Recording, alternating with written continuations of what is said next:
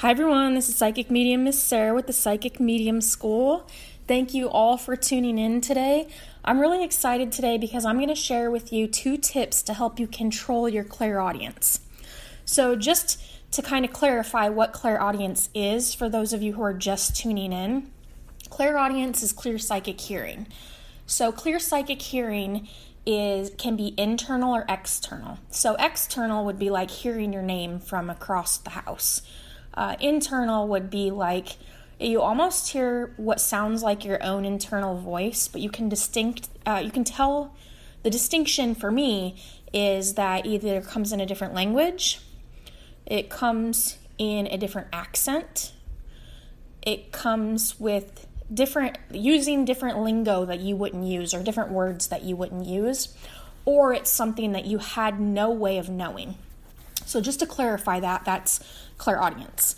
And so, I have two tips for you guys today, and I'm pretty excited about it because I know that I had experienced sensory overload uh, when I was doing third eye meditation uh, too many times, and I didn't really realize it. And I was having trouble sleeping, and I was just constantly hearing chatter. So, if you're experiencing that or you just want to know how to control it better, uh, this is definitely the episode for you. So, the first thing that I would say is to specify a time that you're making spirit communication. And so, personally, for me, I have a certain time during the day that I'm sitting um, at my desk, actually, um, and that I do spirit communication. So I meditate uh, there a lot, and I also do spirit communication there because it is a comfortable spot for me. I have a really large uh, set of double doors that I can see the outside, and it's just a really like special place for me to do communication. Every once in a while, I'll do that in sitting in my living room, um, you know, with a candle and sage and that type of thing, but for the most part, it's in the same space all the time. And so, by doing this on a regular basis, like I'm saying, maybe like two, three times a week, you'll really avoid all that chatter because you're opening yourself up for communication just at certain periods of the day. And you can set this boundary by either telling, saying externally or internally that you only want to communicate during a certain time and bedtime is not it, right? So, uh, I think a lot of people pro- uh, experience that, and that's really a good way to make sure that you only have communication during the time frames that you want it. So, personally, I do not like spirit communication when I'm out doing things.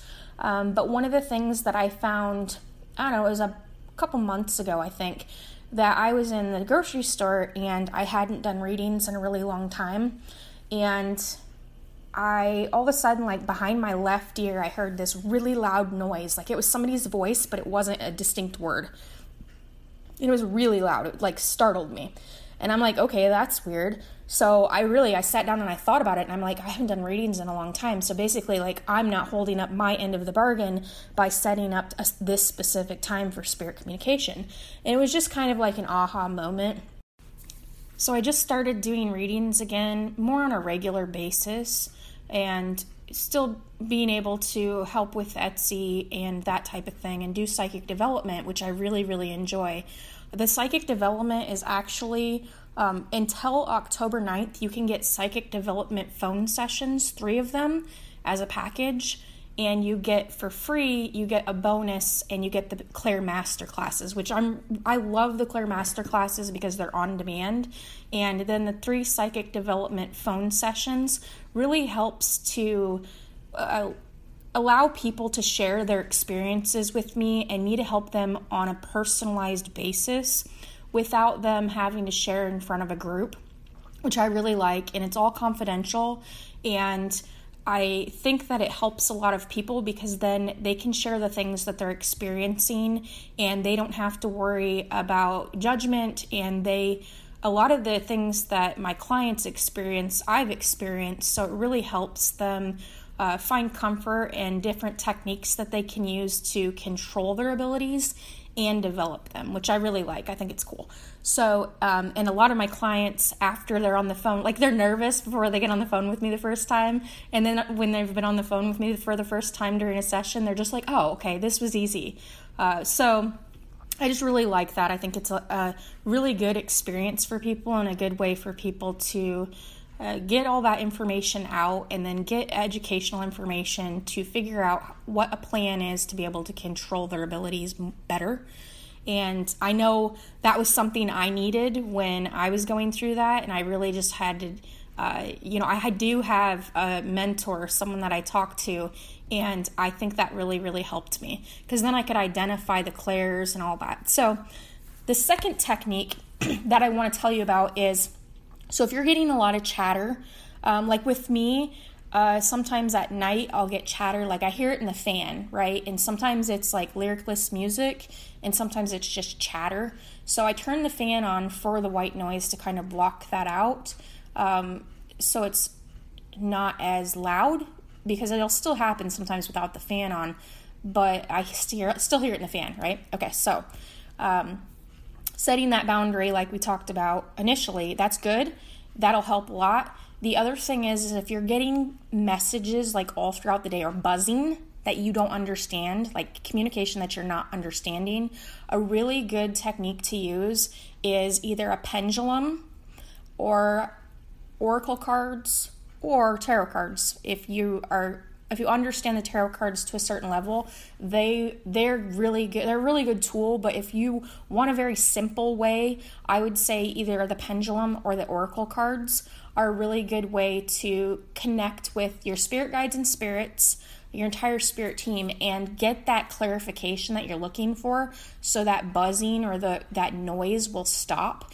And basically, what you're doing is asking. Uh, is this message for me? Is this message for someone else? Um, is this my spirit guide? Is this a spirit? You're finding out who this person is that's trying to connect with you and then trying to get a little bit more information about what they're trying to communicate to you. Um, that'll really help stop that buzzing. Um, you could do that in other ways too. If you wanted to meditate, you could.